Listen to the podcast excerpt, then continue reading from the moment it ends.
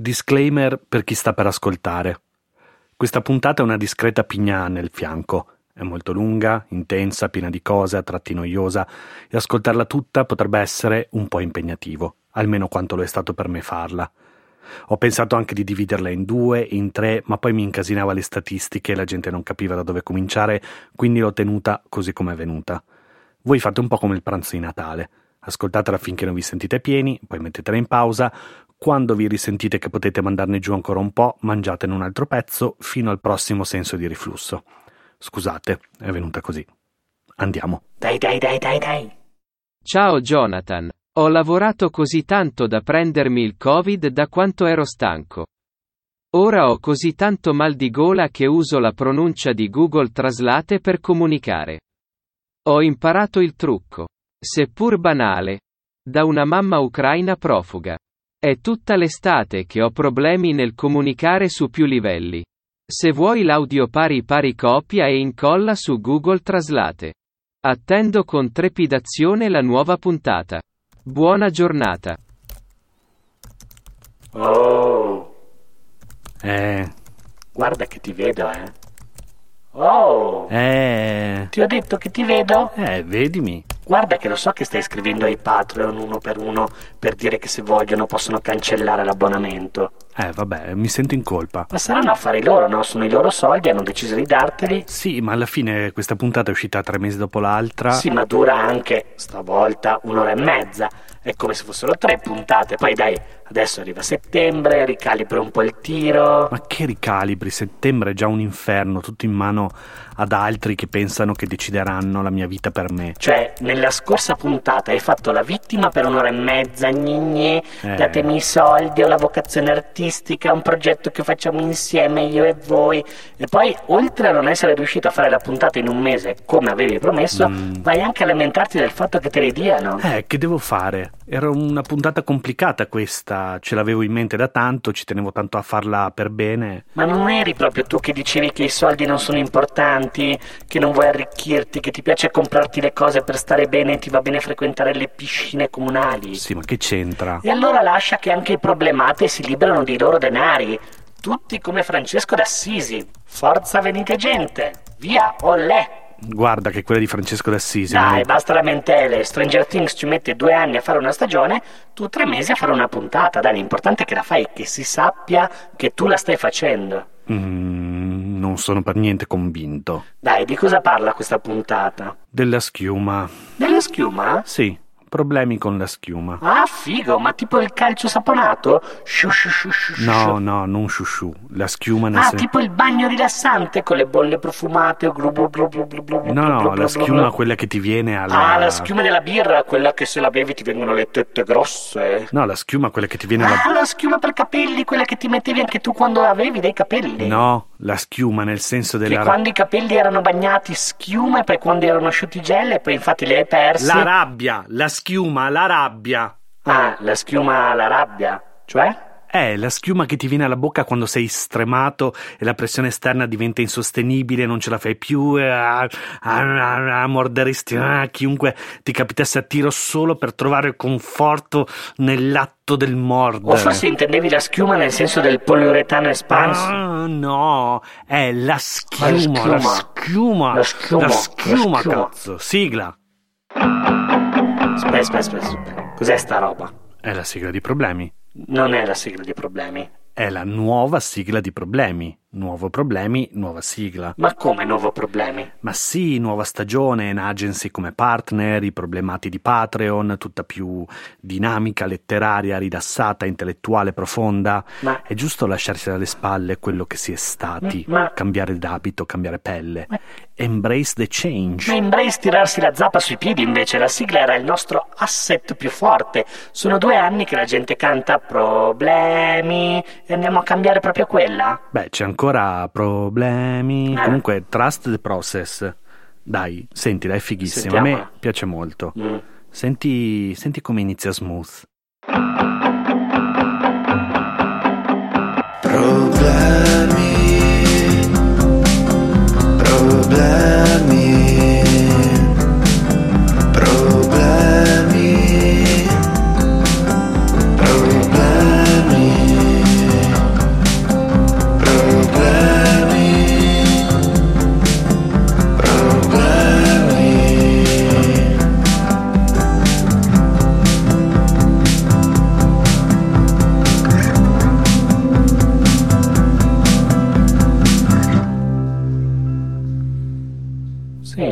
smooth.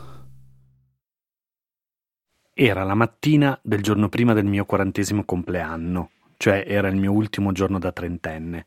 Ora non dirò la data perché non è che vivo proprio bene il compleanno e mi prende l'angoscia quando qualcuno mi fa gli auguri, quindi meno gente lo sa, meglio è. Ma siccome sapete già che sono bilancia, posso dire tranquillamente che era ancora la parte tiepida dell'autunno. E quando è autunno, ogni anno, ogni maledetto autunno, io devo andare in farmacia a prendere degli antinfiammatori per la gola. Eh. È una delle mie condanne da sempre. Eh. D'estate mi si irrita la gola per le arie condizionate e d'inverno per i colpi d'aria fredda. Una delle mie tante fortune, visto che con la gola, cioè con la voce, ci lavoro anche.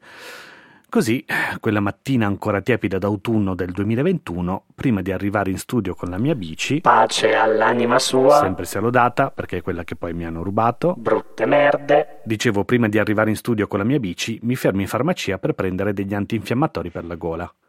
Mentre parcheggio la bicicletta, vedo che fuori c'è la fila. E qui è il momento di fare una piccola precisazione. Io, quell'autunno, che era il secondo autunno di pandemia che anticipava di poco la terza ondata, mi sono sentito, tutto sommato, piuttosto fortunato. Di cosa stai parlando? Di vaccino. Ma veramente? Ma sei impazzito? No, perché secondo me è giusto dire in maniera calma, senza presunzione senza aggressività, Ma no. qual è la propria esperienza rispetto alla vaccinazione assolutamente no. Del resto è una cosa che ci ha uniti tutti, Ah. ci ha accomunato tutti, da cui tutti siamo dovuti passare, tutti. anche chi ha deciso di non farlo. Mm. E quindi quale migliore occasione di parlarsi tra di noi Mm. come esseri umani se non quando c'è un'esperienza che tutti abbiamo avuto? Ma guarda che, che è una rogna, quelli sono cattivi. Vabbè, vabbè, fai come vuoi. Lasciami fare, lasciami fare. Ok. ok. Dicevo, io per una volta mi sono sentito tutto sommato piuttosto fortunato. In primo luogo perché per la prima volta nella mia vita le mie posizioni personali erano più o meno in linea con quelle del governo. Oh, finalmente, Jonathan. Davvero, sensazione bellissima Oh. per tutti gli anarchici non allineati e regolari all'ascolto. Una volta nella vita ve la raccomando, ve la consiglio, è davvero Un sensazionale. po' di leggerezza. Comunque sì, io il vaccino me lo volevo fare ed ero anche bello carico. Non forse per le stesse motivazioni per cui lo sarei dovuto essere. Cioè, in che senso? Cioè, io comunque da persona appassionata di scienza, lo so che fino a prima della pandemia si diceva che qualsiasi cosa tu somministri a un essere vivente ci vogliono almeno 24 mesi per capire che cazzo succede al corpo a cui lo stai somministrando. Mm. Quindi era chiaro che con un vaccino arrivato a un anno esatto dalla comparsa di un virus nuovo non potevamo avere idea precisa di quello che stavamo facendo. Ma a me questo discorso non è che importasse molto. Io ero carico per fare il vaccino e l'ho Vabbè. fatto subito la prima occasione perché mi sembrava una roba abbastanza punk. Mm. Cioè, le possibilità erano due. O il vaccino mi facevo secco e morivo, che è uno scenario che comunque ti devo dire, Vi devo dire. ti devo dire, non mi sarebbe nemmeno dispiaciuto più di tanto, visto che quello che dovevo fare l'ho fatto e io mi sono anche un po'... Dai, dai, dai, dai, via, vai avanti, vai avanti. Oppure, scenario numero due, il vaccino non mi faceva niente di che e io potevo tornare a fare le cose che mi mancava fare, tipo prendere i treni, fare le interviste, vedere le persone, andare a trovare mia nonna e tutte quelle robe lì. Era una situazione win-win, diciamo. Win-win. E poi, insomma, da persona curiosa in generale delle sostanze e delle alterazioni possibili, mi sembrava comunque una bella esperienza iniettarsi volontariamente un virus che avevo temuto come il colera per un anno. Ok. Era un po' come tuffarsi dove non si tocca quando hai paura dell'acqua, insomma. E qual era invece l'altra cosa per cui ti sentivi piuttosto fortunato? Eh, l'altra cosa è che io, per il lavoro che faccio e per lo spazio di lavoro in cui lo faccio, quella decisione l'ho potuta prendere in tutta serenità. Mm. Cioè, lavoro comunque come libero professionista in uno studio privato con poca gente, Ok. nel quale occupo una stanza da solo o con Mhm. dei collaboratori che vanno e vengono. Vengo a lavoro in bici, per cui nel prendere la mia decisione sul vaccino ero in una chiara posizione di privilegio rispetto agli insegnanti o a chi lavora nella logistica o nella sanità. Certo. Cioè, per dire, anche se fossi stato contrario al vaccino e avessi deciso di non farlo, nella pratica della mia quotidianità non sarebbe cambiato praticamente niente. Ok, ma questo cosa c'entra, scusa? C'entra perché quel giorno di autunno io ero andato in farmacia semplicemente per prendere degli antinfiammatori per la gola, mentre lì quel giorno c'era la coda di gente che non si era ancora vaccinata e che doveva farsi un tampone per avere un Green Pass temporaneo. Ah, ok. Era quel periodo lì. E mentre legavo la bici ad un palo, già da lontano avevo capito che c'era un livello di tensione altissimo, Mhm. perché le farmacie erano diventate da un giorno all'altro degli hub di tamponi e non erano attrezzate per esserlo, e la gente in coda non era attrezzata per avere la pazienza di aspettare per ore di fare un tampone che comunque gli sarebbe durato una manciata di giorni. Ok. Io comunque ho bisogno dei miei antinfiammatori, quindi vado e mi metto in coda. E avevo circa 10 persone davanti a me, però tra me e la porta, cioè la coda iniziava dal marciapiede fuori la farmacia. Dopo 10 minuti la fila supera la porta della farmacia, una di quelle porte automatiche tutta vetrata con la fotocellula sopra, Mhm. e una volta dentro vedo che davanti a me ci sono circa una ventina ancora di persone in coda. C'è una signora anziana col camice che gira un po' persa senza sapere bene cosa fare, No? un farmacista alla cassa e due farmaciste più giovani che andavano avanti e indietro con fialette e tamponi. A un certo punto mi sento bussare alla spalla, da dietro. È una ragazza con una benda sull'occhio e un'altra mezza dozzina di lividi sparsi tra volto, collo e braccio sinistro. Appena l'ho vista, ho capito subito che di lì a poco ci sarebbero stati Problemi. Esattamente. La ragazza mi mostra una scatola rossa che era esposta sullo scaffale, in quell'area posh delle farmacie dove hanno le creme, i prodottini, quelle robe lì. Mhm. Mi chiede a cosa serve quel prodotto. Io sbircio un attimo la scatola e le dico che serve per rallentare la perdita dei capelli. Lei guarda il prezzo, poi guarda me e mi dice 60 euro. Mhm. Io faccio cenno di sì con la testa, sapendo già quello che quella ragazza avrebbe fatto tra un secondo Cioè, perché non appena mi giro in direzione della fila, lei fa scivolare la scatola rossa nella sua borsa. Ora, è inutile che Ok. ci giri intorno, perché Mm. tra un po' sentirete anche la voce di questa ragazza. Mhm. La ragazza in questione era una ragazza di cultura romani.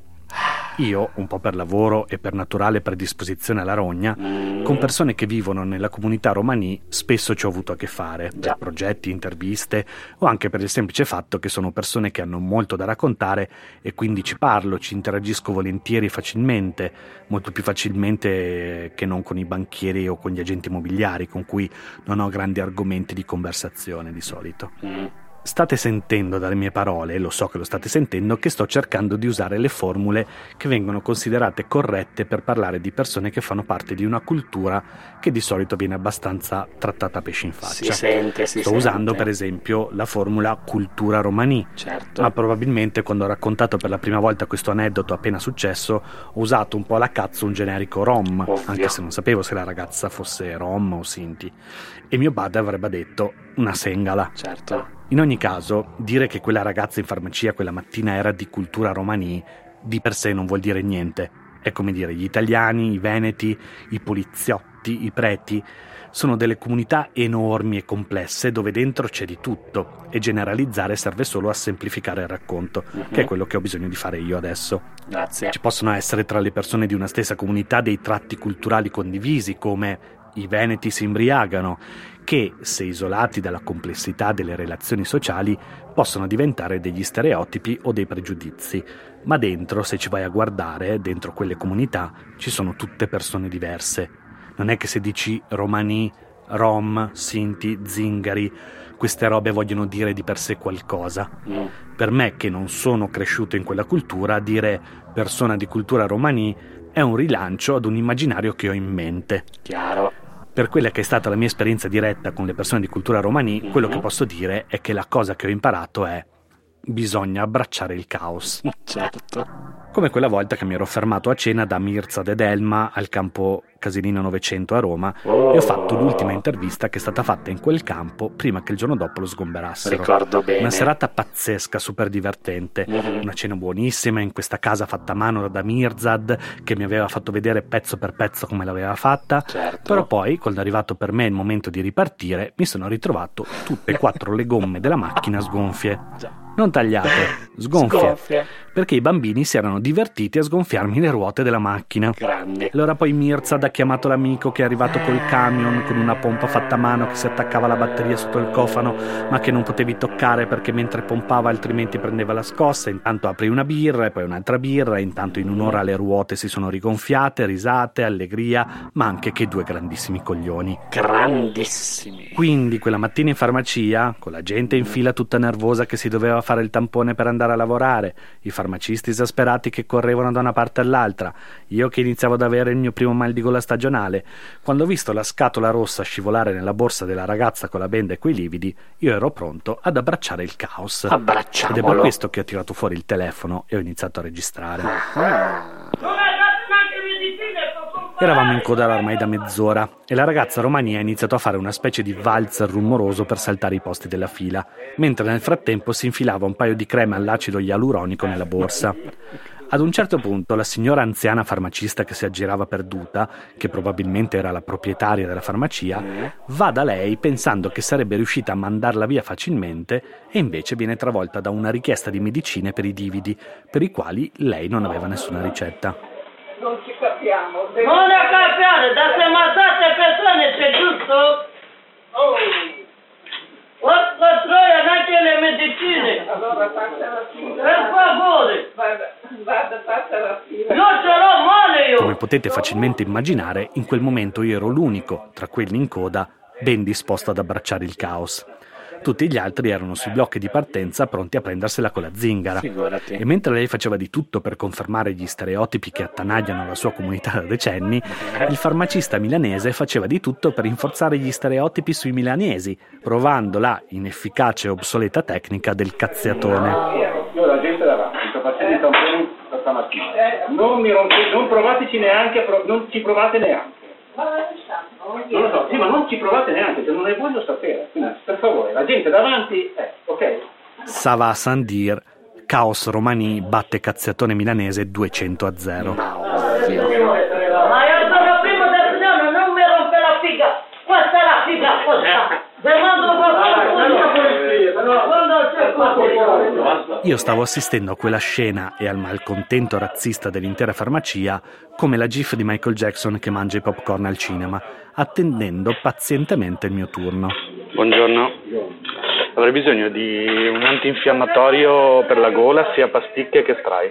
Il farmacista milanese, con una fila di 30 persone davanti, due giovani colleghe che stavano andando fuori di testa per i tamponi, una signora anziana che non sapeva bene dove attaccarsi e una matta che seminava il panico, invece di darmi le prime cazzo di pastiglie che tanto sono tutte uguali, mi va bene tutto, si mette anche a fare il sommelier di antinfiammatori, buttando altre taniche di benzina sul fuoco che stava prendendo piede nella sua farmacia. Gli antinfiammatori principali è il. Converrebbe Ok, perfetto. No. E se c'è limone?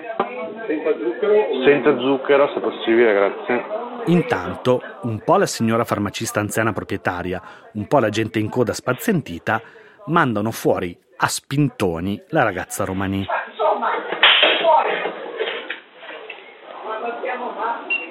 Io pago le mie pastigliette, ma, ma ho chiuso Grazie mille, in bocca al lupo. prendo il mio scontrino, esco e mentre sto andando a slegare la bici dal palo, vedo la ragazza romani scaraventarsi verso la farmacia con in mano un masso che aveva appena staccato dal selciato del tram per sfracellarlo sulla porta a vetri della farmacia. No, no, no, ehi, ehi, ehi. No, no, no, no, no, no. No. Come dare la No, medicina no. così faccio, te lo giuro. No, guarda, Non è molto se- è molto semplice. Eh no, perché non mi aiuti No, le allora- io ho alzato dopo di te. Allora, ci, so- ci sono altre farmacie, puoi andare anche E in altre guarda, farmacie. non mi aiuta, io faccio la No, no, cattiva. no, no, no, no, non fare la cattiva perché stiamo facendo fatica tutti. Prova in un'altra farmacia, vai da un dottore e ti fai scrivere la medicina, così arrivi qua e gliela dai. Dai, non fare perché poi chiamano la polizia, vai nei casini tu, lo sai che è una rottura di coglioni. Dai. E mi dare, guarda, quella studi. Eh, ma qua ho, vi- ho sbirciato prima, non c'è scritto la medicina, c'è scritto l'esame che hai fatto. Devi andare dal dottore, vai alla guardia medica. È presente la guardia medica? Guarda, a me mi ha scritto medicine, cavolo. No, non ti ha scritto le medicine, ti ha scritto, ti ha scritto che ti ha fatto il, eh, il, eh, l'esame, ma non ti ha scritto Ma mi ha scritto la medicina. medicine. No, non te l'ha scritto, guarda, Eh, ho sbirciato prima. Cioè, non è qua, forse ti ha dato un'altra carta. Ma qua c'è scritto solo che, che ti ha fatto i raggi. Non, Però mi, fa- vai- non mi frega un cazzo spacco qua, se non mi No, frega. spa- ma spacca di notte, non adesso. Ade- ade- Adesso ti, ti vedo, spacca di notte. Vado io. Dai, prova. Quel mio intervento istintivo da prete ha fatto sì che quella situazione, già di per sé molto nervosa di quella mattina, non si trasformasse in una rogna molto più grande, per la ragazza, per me, per tutti. Perché tutti erano sul punto di esplodere. La ragazza con i lividi, anche perché quei lividi qualcuno glieli doveva aver fatti e sicuramente era da un paio di giorni che veniva rimbalzata dai pronto soccorsi senza avere le cure di cui aveva bisogno perché era una matta rompipalle e pure una zingara. La gente in coda che si sentiva costretta a scegliere tra iniettarsi una cosa che non sapevano cos'era nel corpo o fare ore in farmacia per avere diritto a qualche giorno di vita sociale e lavorativa. I farmacisti che, a parte chi è proprietario di una farmacia, per il resto è un lavoro frustrante come gli altri e si fanno pochi soldi, ci si spacca la schiena e che in pochi giorni erano diventati lo snodo più trafficato e importante della nostra società. Eravamo tutti stanchi, tutti sfiniti, tutti con la schiuma ai lati della bocca, pronti ad esplodere da un momento all'altro e a prendersela con il primo che capitava a tiro, che può essere una ragazza romani piena di lividi, un farmacista, un ciccione col mal di gola, o uno che ti ha tagliato la strada con la macchina, o un vicino che non sopporti da anni, o una che in aereo ti chiede di metterti la mascherina. Io la testa, tu la bocca. Io la testa, tu la bocca. Io la testa, tu la bocca. Cogliona. Buttala fuori dall'aereo. Ve la ricordate? Evitami. Era luglio del evitami. 2021, era un volo Ryanair di ritorno da Ibiza verso Bergamo e due vicine di posto si sono messe a litigare per la mascherina. Una aveva cominciato a insultare l'altra, Sta mesciata di merda. Una mesciata, quale mesh. il preparatissimo staff di Ryanair non aveva la minima idea di come intervenire, fino a che uno steward fa un intervento come lo farebbe una zia coi bambini che litigano per un giocattolo. Guarda che se non la smetti, Beh, cosa mi se non la fai? smetti, Cosa mi fai? sono problemi, va bene? Quali problemi? Chiudi la bocca e basta, Elencameli, elencameli, quali problemi Chiudi la sono? bocca e basta, Quali problemi favore. sono? Elencameli. Sto chiudendo, Quali? chiudiamola qua. Quali? Quali? Quali sono i problemi? La Elencameli. conoscenza. Ci sono Elencameli. 500 ci Quali sono sono i 200 problemi? A me delle persone mi interessa un cazzo. Quali io sono i problemi? qui. Tu sei solamente, tu sei solamente uno steward. E io sono Only, steward, sono ok? responsabile. Quali sono i problemi? Chiudi la bocca, Quali sono? No, la bocca. Allora, stiamo in un paese E democratico. lei io non si fermava e la schiuma continuava a montare, fino a che non ha strappato anche una ciocca di capelli alla sua vicina di posto. Adesso la finisce? Cosa fai? No, no, allora, Ma mi ha strappato Eh, cosa fai? posso psicosa questa cosa? cosa? Tu, tu sei una troia tutta la pasta. Scusate, abbiamo Dai. finisce male oggi. Male. finisce malissimo, Io la schiuma la conosco poco. Il ramo patriarcale della mia famiglia si trasmette da almeno quattro generazioni un altro modo di manifestare la rabbia. È quello che io chiamo il gene boiler. Che io sappia, dal mio bisnonno a mio nonno, da mio nonno a mio padre, da mio padre a me, mi è stata trasferita questa modalità di manifestazione della rabbia caratterizzata da esplosioni occasionali altamente prevedibili. Mia nonna, che con il gene boiler di mio nonno ci ha vissuto per 60 anni, diceva i senti è solo buoni de far spaenti, cioè gli zenti sanno solo far prendere dei gran spaventi. Il gene boiler è, nel suo essere insopportabile, molto semplice in realtà, e io vedo molto bene come agisce su di me quando compare. Inizia sempre che mi trovo in una situazione in cui non mi vorrei trovare, ma continuo a dire la farò andare bene io, anche quando non va bene e quando non so come farla andare bene. Mi immolo gesùcristicamente per migliorare le cose anche quando le cose non migliorano o quando sono il solo che sta provando a migliorarle. Sto zitto e mi tengo tutto e non riesco a verbalizzare in maniera credibile la mia contrarietà. Vado un po' nel panico quando le cose non vanno come vorrei. Sopporto. Cerco di parlare con calma, ma non so esprimere la mia posizione. Aspetto di vedere se qualcuno mi capisce. Aspetto di vedere se le cose si sistemano da sole. E poi sbotto. Eh, ma sbotti come? Eh, sbotto, sbotto brutto anche, eh. Brutto? O almeno una volta lo facevo. Eh. Alzavo la voce scaricando sulla persona con cui ero arrabbiato tutto quello che ho trattenuto per mesi o per anni. Poi, siccome queste esplosioni anche di volume, queste esplosioni boiler non mi piacevano, cioè non mi piaceva quello che diventavo e non mi piacevano le macerie che lasciavo intorno, In che senso macerie? Che macerie? è che quella del gene boiler è una modalità di gestire la frustrazione che mi è costata più di un'amicizia e so di aver fatto del male a persone a cui volevo bene. Per cui col tempo ho iniziato da un lato a togliermi dalle situazioni in cui non stavo bene, per quanto possibile, dall'altro ho un po' trasformato quelle esplosioni in una gelida verbalizzazione del mio malcontento, condita spesso, purtroppo, dal sarcasmo. Beh, quasi meglio il gene boiler allora, eh? Eh, boh, forse sì. Eh, Forse, forse no, sì. non lo Eh, so. no, forse a me il sì. sarcasmo piace, soprattutto Eh, quando lo capito. uso con le persone che non sanno lavorare. Mm. Comunque, appunto, io per natura e per educazione conosco il gene boiler. La schiuma non la conosco. Ok. La grande differenza tra il boiler e la schiuma è che il boiler esplode a fronte di un obiettivo molto mirato e definito.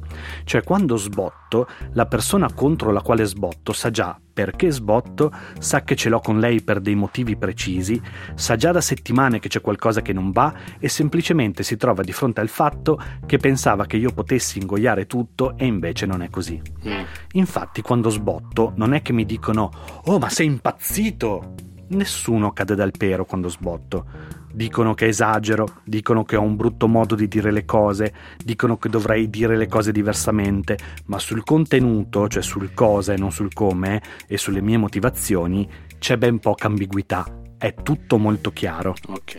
La schiuma invece è quando lo sbotto colpisce tutto quello che c'è intorno, tutto quello che capita a tiro. Non c'è un obiettivo preciso di per sé, è solo la pentola a pressione che fa saltare il coperchio. E quindi la gente intorno dice: Oh, ma questo è impazzito. Ma quindi, se il boiler, il gene boiler esplode, la schiuma cosa fa? La schiuma... La schiuma la va su come il citrato. Lava, lava, lava che? La va su come il citrato. Lava sul cipressa... La va su come il citrato. Devo chiedertelo io cosa vuol dire o vai tu da solo in autonomia? Vado io, vado io. Ok, Il grazie. citrato è quella roba in pallottolette che si prende per digerire. Ah, quello che fa... Esatto, l'effervescente Rioschi, se vogliamo dire una marca. Ok. A casa mia se ne è sempre consumato un sacco e si faceva così. Si prendeva un bel bicchierone, si scaricava dentro una manciata di citrato, almeno il doppio della dose suggerita, si versava l'acqua e poi si tappava il bicchiere con il palmo della mano in modo che tutto il gas rimanesse dentro. E poi, quando si sentiva la schiuma che iniziava a formarsi sotto il palmo, si toglieva la mano e si beveva tutto in un sorso. E si ruttava. Esatto, si ruttava. La schiuma funziona così. Non è rabbia focalizzata, non nasce da un problema preciso con qualcuno in particolare. È frustrazione che si autoalimenta. Cresce dentro la frustrazione in sé come il gas dentro il bicchiere di citrato tappato. E quando è al colmo, quella botta di schiuma deve rompere, deve uscire e deve trovare qualcuno con cui prendersela. A caso però, non qualcuno che ha fatto qualcosa una vetrina da spaccare, una vicina di posto in aereo a cui strappare i capelli, qualsiasi cosa sia in grado di accogliere una furia umana momentanea.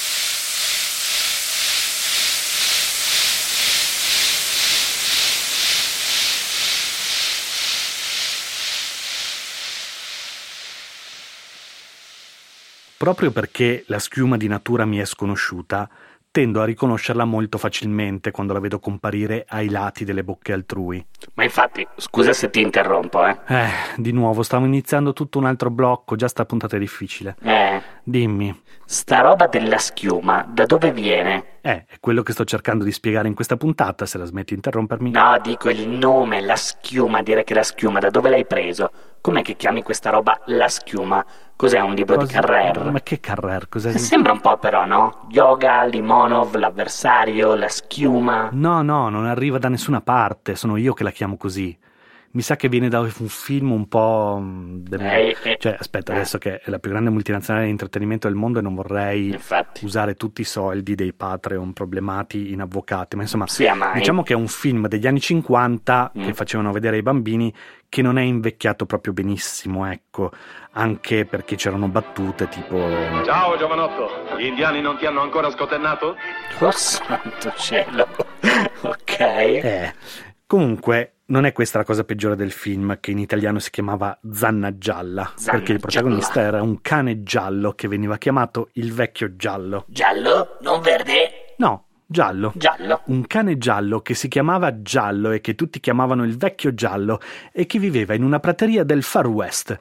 E mentre il papà patriarca era via a cercare fortuna, il cane giallo salva più volte il suo giovane amico, la sorellina, la dolce mamma e il fratellino rompicoglioni. Tutto il film gira intorno alla grande amicizia tra il giovane amico, che sta per diventare adulto, e il vecchio giallo, finché una sera Ma che è successo? È stato improvviso, non lo so neanche io. Il lupo si è lanciato contro di noi. Fortuna che c'era giallo. Eh sì, fortuna che c'era il vecchio giallo a scagliarsi contro quel lupo, rotolandosi nella polvere e salvando tutta la famiglia ancora una volta.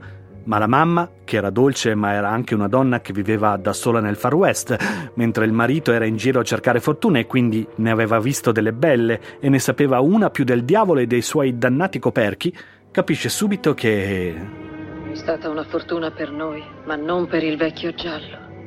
Nessun lupo ci avrebbe attaccato vicino al fuoco, se era in uno stato normale.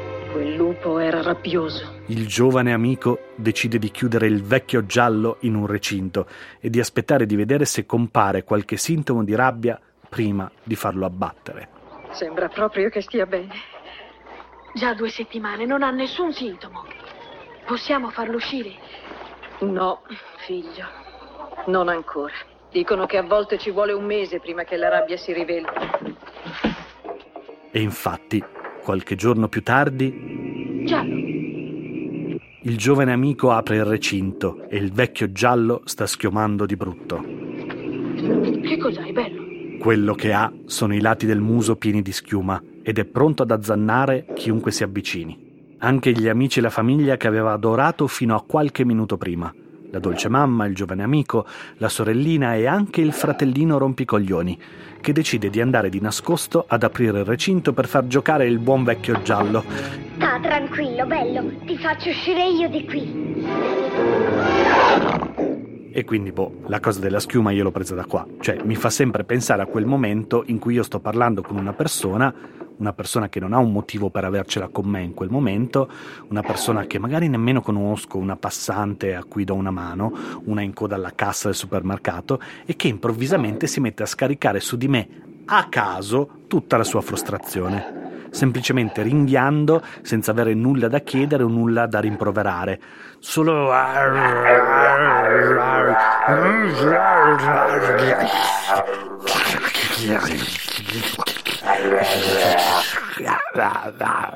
Ma poi, con Giallo, col vecchio Giallo, come va a finire? Eh, va a finire come doveva andare a finire un film della Disney nel 1957, Cioè? il fratellino rompicoglioni salvo, Mm. ma per il giovane amico, che sta per diventare adulto, arriva il rito di passaggio che aveva evitato fin lì. Oh no! Prende il fucile dalle braccia della madre, No. lo punta addosso al vecchio giallo schiumante, No. tiene il dito tremante sul grilletto per qualche secondo e poi, inevitabilmente,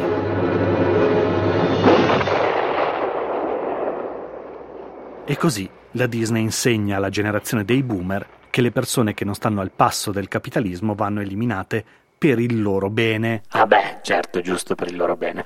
Ah, mi hai fatto perdere. Dov'è che ero rimasto? Cos'è che stavo raccontando? Eh, io lo so dove eri rimasto, ma secondo me è il momento di fare una pausa, visto che anche questa puntata sarà lunghissima, e direi di provare a chiamare Chi? eh, le eh? Parla sponsor, sponsor. Ah, Nagency, giusto. Nagency. Perché questo episodio di problemi esiste perché esistono i problemati su Patreon e perché c'è uno sponsor che ancora, incredibilmente, mi risponde alle mail nonostante io buchi tutte le promesse di pubblicazione. Mhm. Quindi abbiamo spiegato che cos'è la schiuma, facciamo una piccola pausa. Io chiamo un attimo Nagency per sentire anche come sono messi, se mi rispondono ancora. Bravo. E poi torniamo con... Eh, con quello che ti dirò dopo perché tu non te lo ricordi. Eh, giusto che tu lo sai e io no. Va bene, chiamo l'Agency. Pronto, ci siete? Ciao, Jonathan. Ciao Jonathan. Ciao, chi è che siete che non vi vedo bene? Emanuele. Federica. Ah, ciao Emanuele. Allora, niente, vi, vi- vi ho chiesto appunto di fare questa call per dirvi che la puntata è pronta, quindi sta per uscire. Scusa tra l'altro Emanuele che in questi mesi non ti ho risposto ai messaggi che mi hai mandato. E ti avevo dato persa del la-. Comunque è pronta, quindi se volete che eh, proviamo a pensare a come parlare di un'agency, Quanto dura la puntata? un'ora e 45. Ah, tipo radiodramma hai fatto. Sì, tipo una puntata di fuori orario di Ghezzi praticamente. Eh, quindi, boh, non so voi come siete messi in sto periodo, se volete che... Guarda, meno male eh, che in questo periodo avevamo comunque un progetto importante che ancora stiamo finalizzando, per cui diciamo che eh, effettivamente non ti avremmo potuto dare retta. Che stiamo lavorando un progetto sulla- sull'energia rinnovabile, ma molto particolare. Sì, praticamente ci hanno chiesto una consulenza di marketing, un sito, una brand identity, un'agenzia, un- un'azienda italiana che produce energia, ma non quella classica energia da fonti rinnovabili, quindi non il vento, non il sole e non tutte le altre forme possibili e immaginabili, ma con la rabbia. Ma la, ra- la rabbia, rabbia di gente che si arrabbia? Sì, gente che si arrabbia. Allora, non ti so da bene le specifiche tecniche perché ci hanno mandato, diciamo, degli schemi ma abbastanza confusi.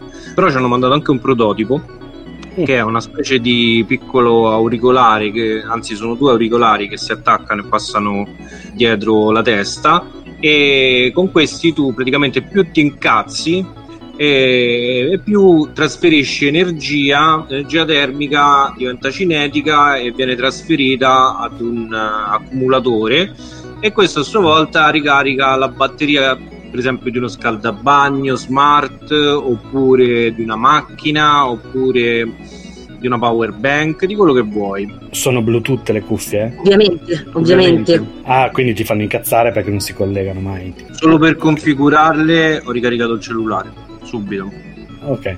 abbiamo proposto diversi nomi per il progetto loro alla fine hanno scelto Rage Energy in cui c'è Rage sta per rabbia Energy energia e insieme suona un po' come eh, rigenerazione e questi Certo. piccoli co- connettori Bluetooth eh, abbiamo proposto dato che si parla molto di re- rigassificatori eh, di chiamarli rincazzificatori.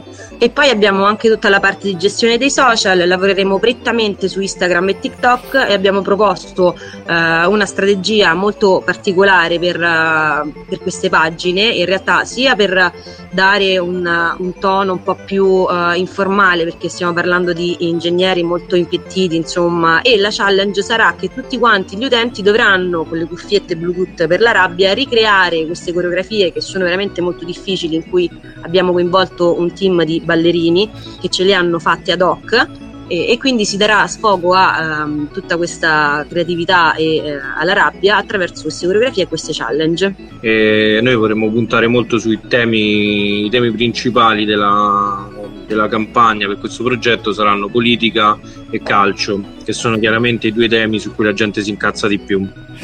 Va bene, e quindi visto che boh, siete molto presi da sta cosa, se per voi insomma sul fare lo spot ad hoc ci pensiamo magari la prossima volta e, e intanto ringrazio semplicemente Nagency eh, a fine puntata. Sì, Jonathan va bene, però magari la prossima volta ecco, cerchiamo di stare un po' più attenti perché, ripeto, io ho grande rispetto di te in qualità di pioniere del podcasting italiano, però cioè, cerchiamo di stare un po' più nei tempi. Beati gli ultimi, se saranno i primi. Va bene, grazie, allora ci sentiamo per la prossima puntata. Grazie a te, te, ciao. ciao. A luglio dell'anno scorso, del 2021, mi aveva chiamato Sabrina di Cora Media chiedendomi se volessi lavorare ad un radiodramma tratto da un libro di Gianrico Carofiglio, che si chiama La disciplina di Penelope.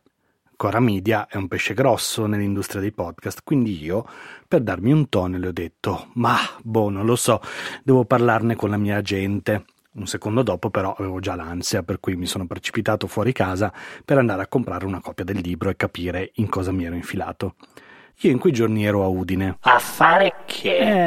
Eh, eh fatti gli affari tuoi. Eh, Comunque certo. ero a Udine e quindi sono andato alla Feltrinelli di Udine per prendere un libro su cui avrei dovuto lavorare da lì un po'. Ma Cora Media, Feltrinelli sono tutti sponsor come in agency o li stiamo citando a gratis? Li stiamo citando gratis perché Ah, io ecco. sono come il vecchio giallo e di fronte al capitalismo vengo ogni giorno inevitabilmente abbattuto. Per il tuo bene. Sì, per il mio bene. Quindi esco dalla Feltrinelli con il libro e tornando verso casa, sfogliandolo un po' per capire in che rogna mi ero imbarcato, ad un certo punto mi ritrovo in Piazza Libertà, la piazza più importante di Udine, circondato da centinaia di persone, anzi forse da più di un migliaio.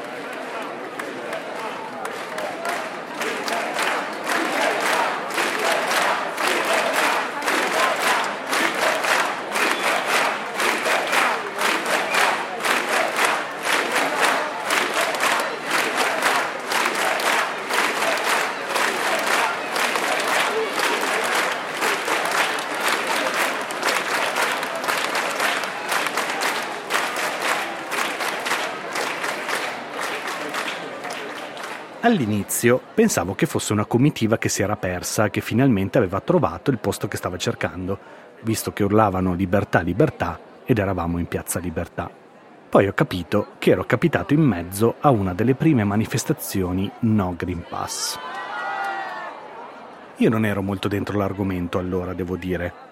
Facendo un corso alla NABA e figurando come docente, io mi ero vaccinato all'inizio del ciclo degli insegnanti, quando tutto era un po' a caso, prima che il generale figliuolo venisse a metterci in riga. Quindi quando il 22 luglio il governo aveva annunciato che sarebbe servito il Green Pass per entrare nei luoghi pubblici, io ero già una donna moderna completa, col doppio ciclo moderna, quindi who cares? Sapevo che c'era un movimento Novax, che poi era diventato No Green Pass, ma non è che fossi molto appassionato del dibattito in quel periodo. Sapevo benissimo che chiunque parlasse a favore o contro il vaccino, in ogni caso, non aveva la più pallida idea di che cosa stesse dicendo. Per me la questione, come dicevo all'inizio della puntata, era molto chiara. Dopo il primo lockdown, come civiltà occidentale, avevamo diversi dirupi dai quali buttarci e abbiamo scelto quello che sembrava meno profondo, meno spigoloso. Il virus era un virus simile a un altro che conoscevamo già infatti si chiamava COV2. Non era particolarmente letale, per cui nemmeno il vaccino poteva esserne un granché. Fermare tutta la macchina della schiavitù del lavoro avrebbe creato rivolte impossibili da gestire e quindi l'abbiamo rischiata farmaceuticamente. Un po' come quando si assaggia il sugo prima che sia pronto, potrebbe far schifo, ma siccome l'abbiamo fatto altre volte, in teoria dovrebbe più o meno funzionare, trombosi più, trombosi meno. Quindi quel giorno, in mezzo a quella gente, io non ero tanto interessato a quello che avevano da dire, ma ero più curioso di capire chi fossero questi che applaudivano e urlavano libertà, libertà. Anche perché, non essendoci un'organizzazione, quindi nessuno che chiedeva permessi in comune per manifestare, gli oratori di quella giornata salivano su un trespolo e parlavano, ma non si sentiva niente.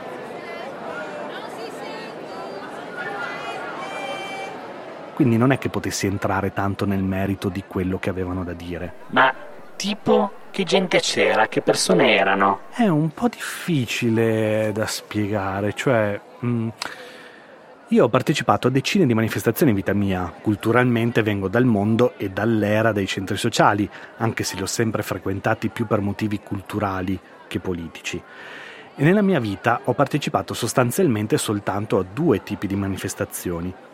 O quelle dei centri sociali o dei movimenti, dove c'erano persone in qualche modo simili a me, in linea con me o di cui riconoscevo la provenienza e l'orientamento. Oppure? Oppure le manifestazioni dei fasci, nelle quali mi infiltravo per vedere cosa dicevano e di cosa parlavano questi mattacchioni, per fare un po' di etologia di prossimità, diciamo un po' di veterinaria per studiare l'animale. Cosa che adesso che l'hai detta non potrai più fare, ovviamente. Boh, sì, è comunque già da qualche anno che non faccio più sta roba. Comunque, meno male. in ogni caso, la gente in Piazza Libertà quel giorno era. mm, Era?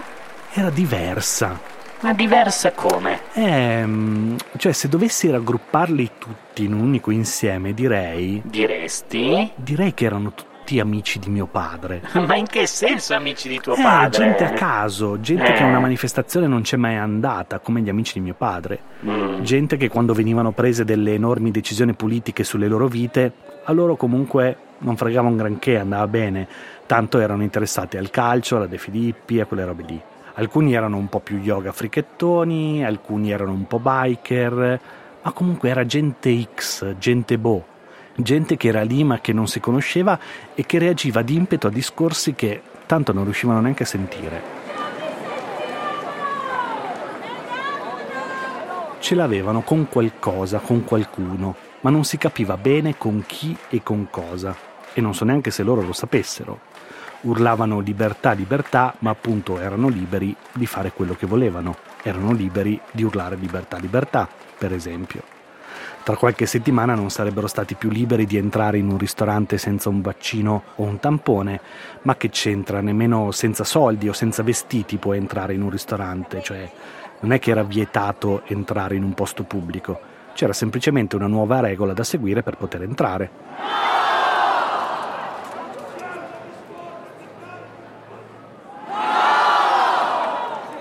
Quello che era chiaro è che l'elemento che univa quelle persone è che erano provate da più di un anno di pandemia.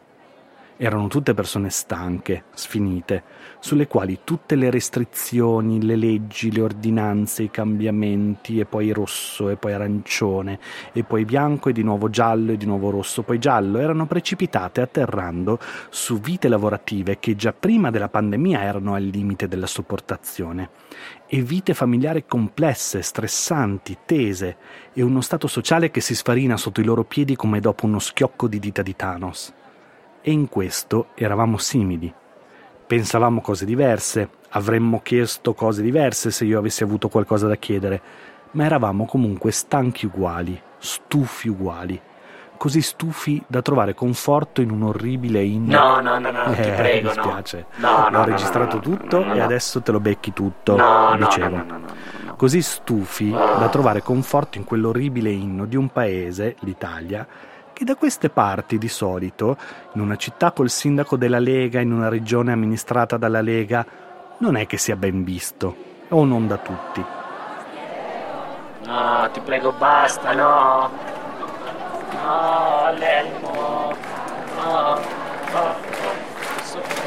perché. Perché così brutto, musicalmente così.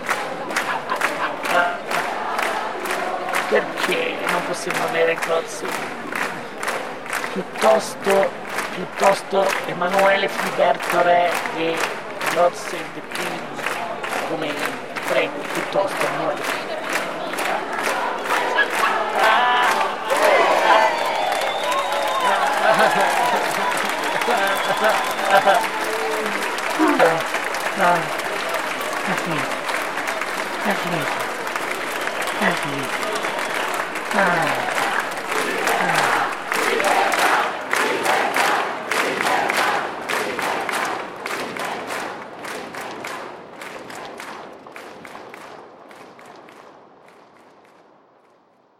Quelle che avevo intorno erano persone nuove, appunto, che non conoscevo, che in piazza perlomeno non avevo mai visto.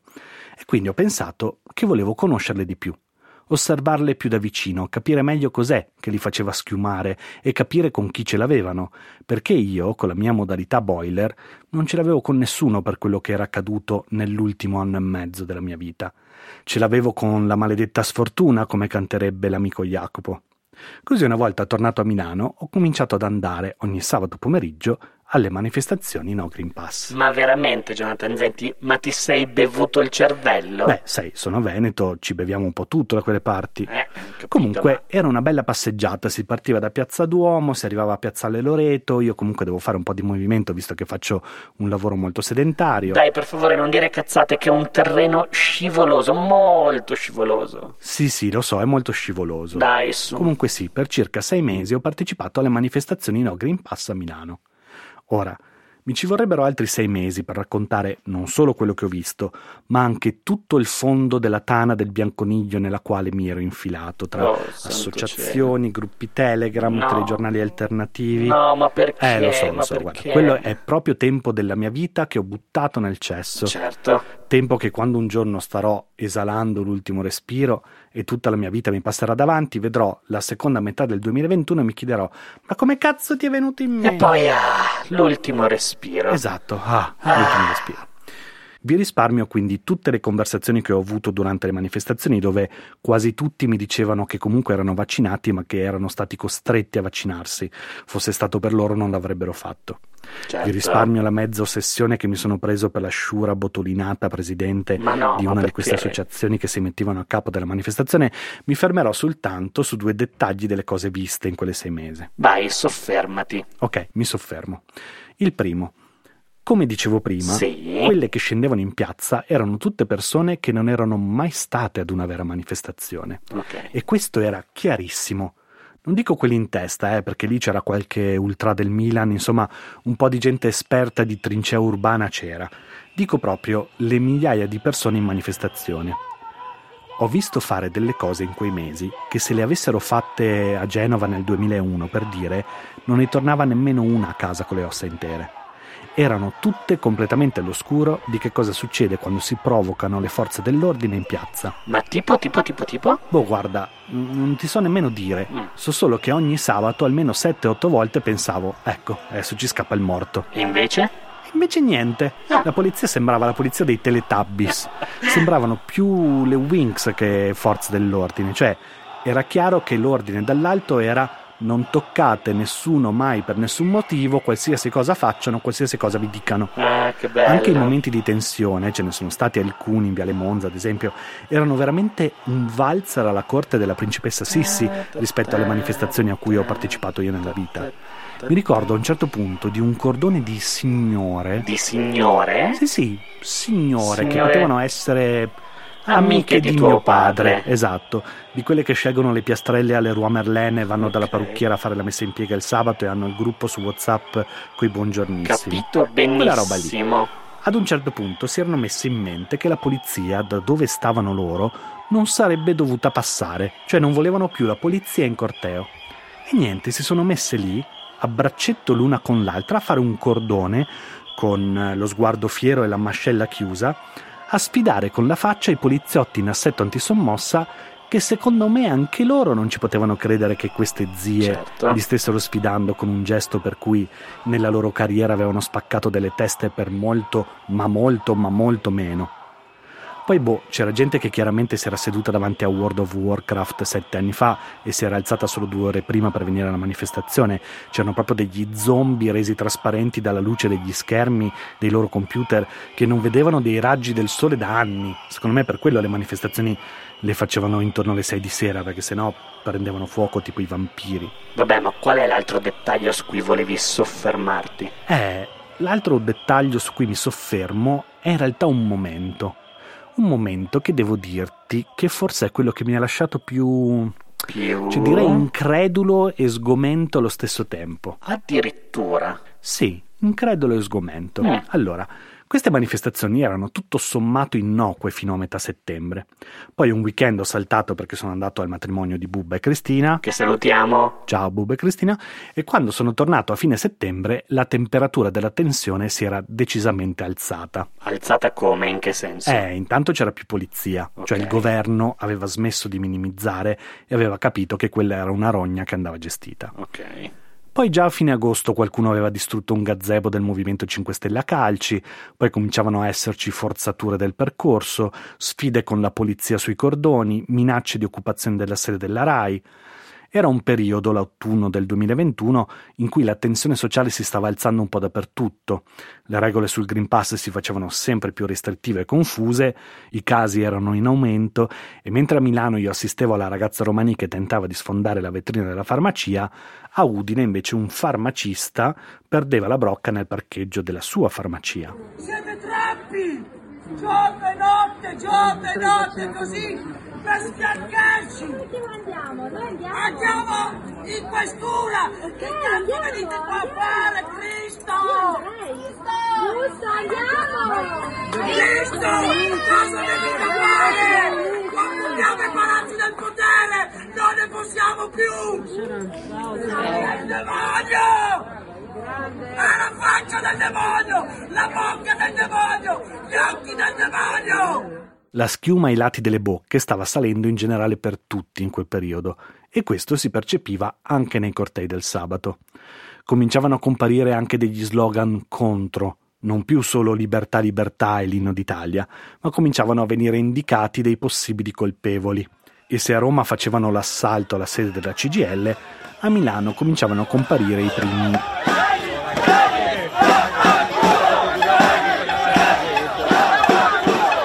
Poi ad un certo punto mi sono ritrovato in mezzo a questa cosa che ancora non mi spiego.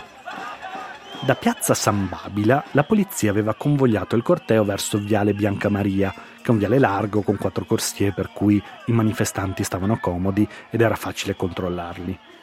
Nell'ultimo tratto di viale, prima di arrivare in Porta Venezia, il corteo si ferma sotto la sede di Libero. Di Libero il quotidiano? Sì, di Libero il quotidiano, il giornale, che io Ok. nemmeno lo sapevo che aveva la sede lì. Nemmeno io. Per la percezione che avevo io del mondo fino a quel giorno, io pensavo che manifestanti e giornalisti di Libero si sarebbero dati il 5 o che sarebbe scattato l'applauso. Ma cioè, per me, me. nella mia ignoranza, quella gente e quel giornale stavano dalla stessa parte della barricata. Eh. Invece, arrivati sotto la sede di Libero, ho visto che le persone hanno iniziato a schiumare, ma a schiumare serio. No, dici vero? Ti giuro, mai visto tanta schiuma in vita mia. Avevo uno davanti a me che li insultava da sotto e aveva letteralmente la schiumetta filamentosa ai lati della bocca. Nel frattempo i giornalisti di Libero si erano messi sul terrazzo a sfottere i manifestanti che di ritorno gli urlavano oppure invitavano a non comprare più libero oppure gli dicevano che erano delle non sapevo neanche fosse un'offesa perché le pecore sono degli animali bellissimi Ma Comunque, infatti. io in quel momento ho avuto un attimo di scollamento quantistico dimensionale perché pensavo ehi aspetta un attimo sto vivendo uno dei momenti che ho sempre sognato essere in mezzo a una folla di gente inferocita che sta per occupare e sfasciare la sede di Libero ma la folla inferocita non è proprio quella che mi immaginavo avrebbe potuto fare una cosa del genere e forse mi fa più paura di libero? C'è qualcosa che non sto capendo. E sei riuscito poi a capirci qualcosa? Forse, Mm. cioè ad un certo punto, sia sotto la sede di Libero che in generale durante le manifestazioni, è cominciato a circolare un nuovo coro che faceva...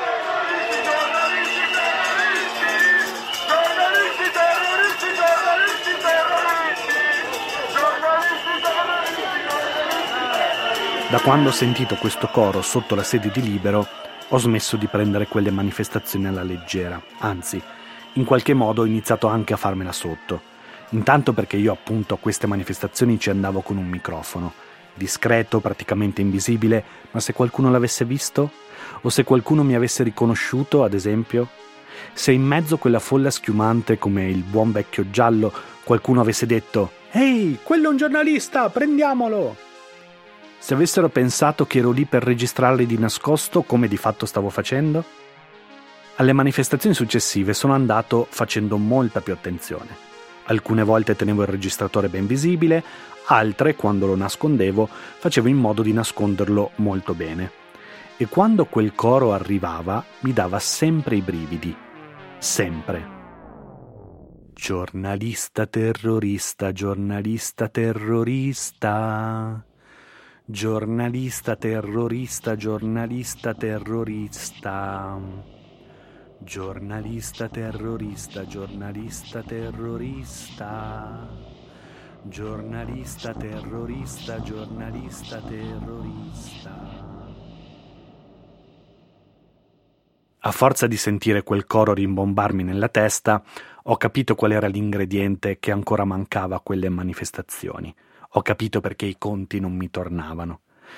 Ho capito per quale motivo si ripetevano di settimana in settimana, ma non portavano mai a nulla di concreto, mai a nessuna esplosione.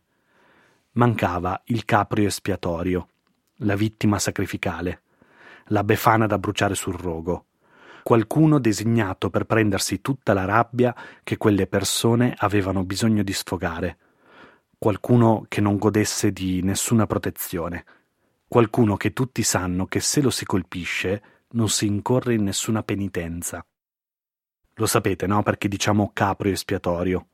È un termine che deriva da un rito ebraico che si celebra durante lo Yom Kippur, il giorno dell'espiazione.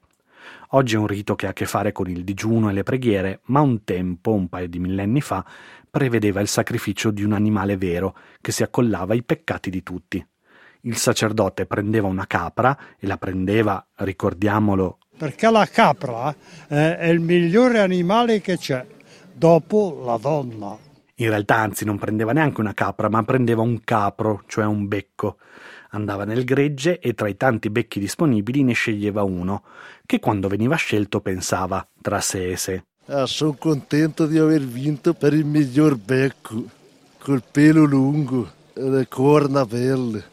Dopodiché, con un rito liturgico sacro, il sacerdote prendeva simbolicamente tutti i peccati che i fedeli avevano commesso durante l'anno e li trasferiva sul povero becco prescelto. Il becco a quel punto non aveva nessuno a cui appellarsi, nessuno a cui chiedere di cambiare queste obsolete usanze tribali, perché lui era stato scelto proprio per essere sacrificato dal sacerdote, nessuno lo avrebbe difeso. Anzi, era il sacerdote a dire a tutti i fedeli che quello era il capro espiatorio e che i loro peccati dovevano essere scaricati su di lui. Quindi, carico dei peccati degli altri e senza nessuno che lo potesse difendere, il capro espiatorio veniva spedito nel deserto e buttato in un dirupo. E mentre precipitava pensava, sempre tra sé e sé. Sì, è stata una bella manifestazione. Sono contento di aver partecipato alla manifestazione de- della bestia. Quindi quello che hai capito è che erano i giornalisti il capro espiatorio del movimento No Green Pass. Non proprio. Cioè, è stato uno dei possibili capri espiatori. Anche se in alcuni momenti ho sentito la tensione alzarsi molto forte verso chi aveva un microfono o una telecamera, alla fine i giornalisti non hanno rischiato un granché a parte quei due o tre deficienti che andavano a provocare apposta per fare il servizio in cui dicevano di essere stati aggrediti. Come ad esempio... Beh, non facciamo oh, i nomi, tanto li sappiamo. Il punto è che quelle manifestazioni erano composte da una folla di fedeli senza un sacerdote.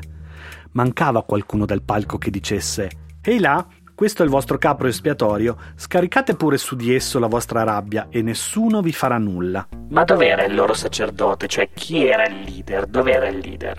Beh, da un lato con i governi paccottiglia che abbiamo avuto durante la pandemia, formati per tener su iter vaccinale e distribuzione dei fondi europei, nessuna forza politica si sarebbe esposta a guidare una massa così sconforme e difficile da domare come la gente che era in piazza in quei mesi. E poi nel caso delle manifestazioni milanesi c'era un altro meccanismo che si era innescato, un modo furbo di utilizzare la schiuma che almeno per quei mesi ha neutralizzato il potenziale distruttivo e aggressivo della schiuma. Essendo che nessun partito si è messo alla testa del movimento, si sono inserite una costellazione di associazioni, di gruppi più o meno informali, che avevano come obiettivo il fare dei soldi con la gente che schiumava. C'è un'associazione in particolare di cui mi ero appassionato, della quale sono andato anche in un paio di riunioni per capire come funzionava il sistema, che aveva messo in piedi questo circuito virtuoso per loro. Da un lato aizzava tutti questi amici di mio padre a fare azioni non consentite in quel periodo, come presentarsi al lavoro senza Green Pass o sfidare le forze di polizia in piazza queste persone, animate dalla loro stessa schiuma, seguivano tutti infoiati i loro suggerimenti, di conseguenza venivano sanzionati dalle forze dell'ordine, per cui a quel punto avevano bisogno di assistenza legale. Tac!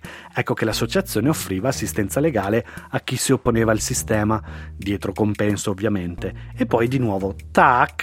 Le associazioni si presentavano in piazza a raccogliere donazioni pubblicizzandosi come associazioni che facevano assistenza legale alle persone perseguitate dal sistema. Mm, molto elaborato. Ma neanche tanto più da spiegare che non da fare. Diciamo che la fortuna ha voluto che alla testa del movimento ci fossero una manica di furbacchioni che si sono dissolti piano piano col tempo e con le minacce di denunce, daspo, processi e tutte le altre strategie soft che il Ministero dell'Interno aveva messo in campo in quel periodo. Ora, io non sono un giornalista di report e non sta a me raccontare come funzionano ste cose. Quello che volevo dire è che i giornalisti sono stati dei buoni candidati a diventare un capro espiatorio, ma che alla fine nessuno ha mai puntato con decisione il dito contro di loro. E quindi quale potrebbe essere il capro espiatorio che qualcuno un giorno potrebbe dare in pasto a questa folla schiumante di persone? Eh, non lo so, ci ho pensato. Ho pensato ai classici come gli immigrati, le persone transessuali, le persone omosessuali, o magari qualche nuova categoria che ancora non vedo, ma soprattutto mi chiedevo se sarò in grado di vederla quando arriverà, quando sarà il momento. Cioè se sarai in grado di riconoscere la categoria del capro espiatorio? Eh, se sarò in grado di riconoscere il momento in cui viene indicato il capro espiatorio, perché in quei mesi, quando al sabato andavo alle manifestazioni e poi tornavo in studio e svuotavo il registratore delle registrazioni che avevo fatto qualche ora prima, mentre le riascoltavo continuava a venirmi in mente un evento in cui quella roba è successa. Cioè è successo che c'era una folla schiumante di persone e qualcuno dal palco ha detto Ehi là, questo è il vostro capro espiatorio, andate. È un evento accaduto più di cento anni fa, il 13 luglio del 1920, in una città incastonata nell'angolo più a nord-est d'Italia, Trieste. Uno di quegli eventi che dovrebbero insegnarci dalle elementari per capire chi siamo e di cosa siamo fatti e come interagiamo gli uni con gli altri in questo paese, e invece studiamo gli egizi quattro volte. Ad un certo punto, a inverno inoltrato, io, come molti altri, ho smesso di andare alle manifestazioni. Ma raccogliendo il materiale e cominciando a preparare questa puntata, il mio pensiero tornava sempre là, al 13 luglio del 1920 e all'incendio del Narodni Dom. Ho sentito proprio il bisogno di studiarlo quel momento così lontano nel tempo, che pure sentivo così vicino ed urgente, come se ci fosse appena stato. Per cui, ad un certo punto, sono partito per Trieste. Sì? Forse è il momento per un altro break. Ah, perché ci sarebbe anche la cross promotion, giusto? Eh sì. Eh, ma spezzo un po' la tensione del racconto, sono appena partito per Trieste. Eh sì, ma spezzi anche la schiena ad ascoltare un po' perché il pezzo dopo è un po' pesantone, fagli respirare un po' sti ascoltatori. Ma guarda, allora faccio così, faccio un'auto cross promotion e molto velocemente annuncio a tutti i problemin che il 20 settembre uscirà il libro di problemi. Ma veramente? Giuro, mi hanno fatto scrivere un libro. Vabbè, oramai fanno scrivere i libri anche i cani, ma ti sei tipo comprato le copie, quelle robe lì? No, no, è un libro vero, io non ho comprato nessuna copia. Esce per Black Edizioni e si chiama Problemi. Ma che titolo incredibile, ma come ti è venuto in mente? Sì, titolone classico, ma contenuti tutti nuovi, cioè i contenuti non c'entrano niente con le puntate del podcast. Anzi, il sottotitolo è Una guida per capire l'assurdità del presente. Basta, vi dico solo questo. Va bene, va bene, ci direi più avanti. Infatti dirò più avanti, mi direte anche voi cosa ne pensate. Comunque, per ora dico che si chiama Problemi, che è una guida per capire l'assurdità del presente, che esce il 20 settembre in tutte le librerie per Black Edizioni e che c'è anche un piccolo tour di presentazioni. Spero che lo compriate, che vi piaccia e che stia bene sulle vostre librerie hipster. Io, cioè, per me è stato molto bello scriverlo. Infatti mi è venuto in mente di fare la cross promotion adesso perché nel treno per andare a Trieste stavo rileggendo il PDF prima che andasse in stampa.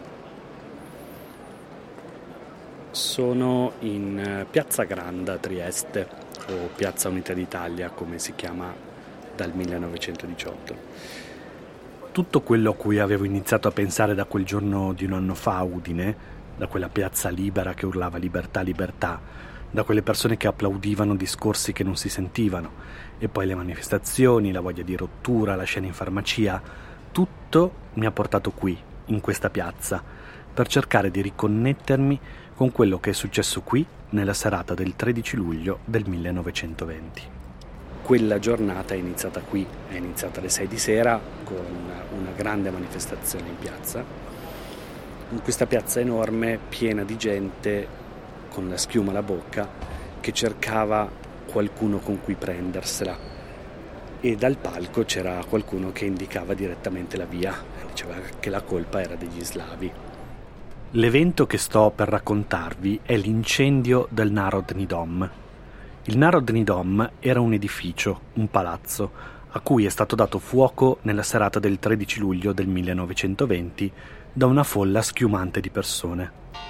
È una vicenda molto complessa, soprattutto se si cerca di capirla, oltre che di raccontarla. E per farlo ho chiesto aiuto a due storici, uno è... Borut Klabian, sono eh, ricercatore scientifico presso il Centro di Ricerche Scientifiche di Capodistria e collaboro come professore associato con la Facoltà di eh, Lettere, al Dipartimento di Storia e la Facoltà di Lettere di, dell'Università di Ljubljana. E l'altro invece è... Goras Bites, anch'io, storico, ordinario a Maribor, eh, storia contemporanea, storia dei Balcani. Mi occupo anche della storia delle relazioni eh, internazionali, con particolare attenzione alla storia dei servizi segreti, più storia delle minoranze e dei rapporti interetnici di questo territorio. Borut e Goraz hanno scritto il libro Il fuoco che ha divorato l'Europa, che racconta in quasi 500 pagine l'incendio del Narodni Dom. Il libro per ora è uscito solo in lingua slovena, ma verrà pubblicato nei prossimi mesi anche in italiano. Quindi proveremo adesso a raccontare che cosa è successo quel giorno dell'inizio, che cosa è successo prima di quel giorno e che cosa è successo poi. Per capire cosa è successo alle 6 di sera del 13 luglio del 1920 bisogna andare indietro di 200 anni, all'inizio del 1700. Fino a quel momento la città di Trieste era stata un piccolo borgo sul mare con poche decine di migliaia di abitanti. Intorno al 1720, però, l'imperatore Carlo VI d'Asburgo decide di trasformare quella piccola cittadina nello sbocco dell'impero d'Austria sul mare e sui suoi possibili commerci. Trieste diventa il litorale austriaco, il mare dell'impero, e sotto il regno di Maria Teresa d'Asburgo diventa la quarta città più importante dell'Austro-Ungheria, dopo Vienna, Praga e Budapest. Iniziano a girare parecchi soldi, il porto cresce e c'è molto lavoro, e di conseguenza le persone che abitavano le regioni limitrofi dal Veneto al Friuli, dalla Carnia alla Carniola, l'Istria alla Dalmazia fino alla Romania, soprattutto contadini e allevatori, si spostano a Trieste per cercare lavoro, per fare soldi, per emanciparsi dalla fatica e dalla povertà, cercando un po' di benessere, andando a costituire delle nuove zone residenziali intorno alla città le comunità che qui si incrociano sono tante e diversissime, da commercianti svizzeri a montenegrini, a marinai dalmati, prostitute friulane, di tutto e, e di più. Quindi Trieste passa da un piccolo borgo marinaro di qualche migliaio di abitanti a, nel Settecento fino a più, praticamente un quarto di milione ad inizio XX secolo. Spostarsi per cercare delle nuove opportunità era comune allora come lo è oggi. È la stessa cosa che è successa alla mia famiglia paterna, gli Zent, che nell'Ottocento, dopo la fusione del Regno d'Austria con quello di Ungheria, decisero di lasciare le brulle campagne ungheresi per spostarsi nella zona di risorgive all'inizio della bassa veronese, le scaiole di Reldon, dove io poi, un secolo e mezzo dopo, sarei nato e cresciuto. Veneto e Ungheria in quegli anni erano entrambi territori dello stesso impero, l'impero austro-ungherese o austro-ungarico. È una cosa normale, ovvia, nella quale viviamo anche oggi. Si spostano i soldi e con essi le opportunità e con esse le persone. Non è che io abito a Milano per l'aria fresca o per stare più vicino ai Ferragnez o per il paesaggio.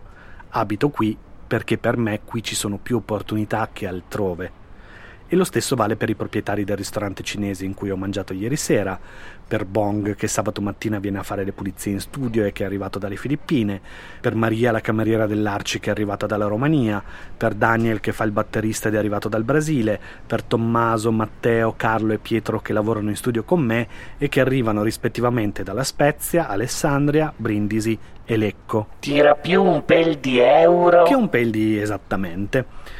Nella Trieste dell'Ottocento, così come nella Milano di oggi, le persone diverse arrivate da parti diverse cercano un modo di convivere insieme, nonostante le differenze linguistiche, culturali e di abitudini. Da un lato si mischiano i piatti, per cui i gnocchi di pane più tedeschi li mangi prima dei cevapcici più sloveni e le patate in tecia più venete e friulane.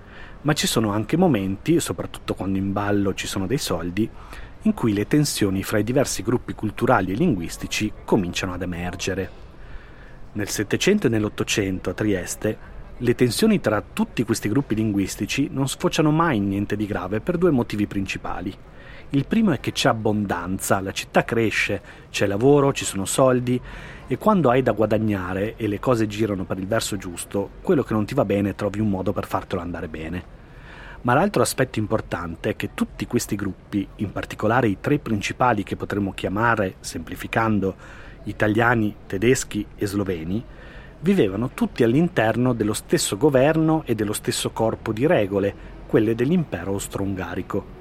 Ed era l'impero austro-ungarico, con il suo esercito e le sue decisioni politiche, a tenere la situazione sotto controllo. Ma nella seconda metà dell'Ottocento l'area in città inizia a cambiare. E non sto parlando della Bora, eh? sto parlando del fatto che nel 1861 nasce il Regno d'Italia, che cinque anni più tardi, dopo la terza guerra d'indipendenza, arriva fino a Udine, Aquileia, Monfalcone, quindi alle porte del litorale austriaco e a pochi chilometri da Trieste. E se i confini in qualche modo restano fermi dove sono, l'aria passa, si muove e contagia quello che sta al di là del confine. Si diffonde nella comunità italofona l'idea che l'Italia, la vera nuova Italia, debba arrivare fino all'Istria e che Trieste non sia il mare degli austriaci, ma che sia uno dei tanti territori italiani occupati da potenze straniere. Nel frattempo anche la comunità slovena, o slava come veniva chiamata allora, era cambiata. Ed era cambiata nel modo in cui da sempre e per sempre cambiano le comunità di persone che si spostano per cercare lavoro e benessere.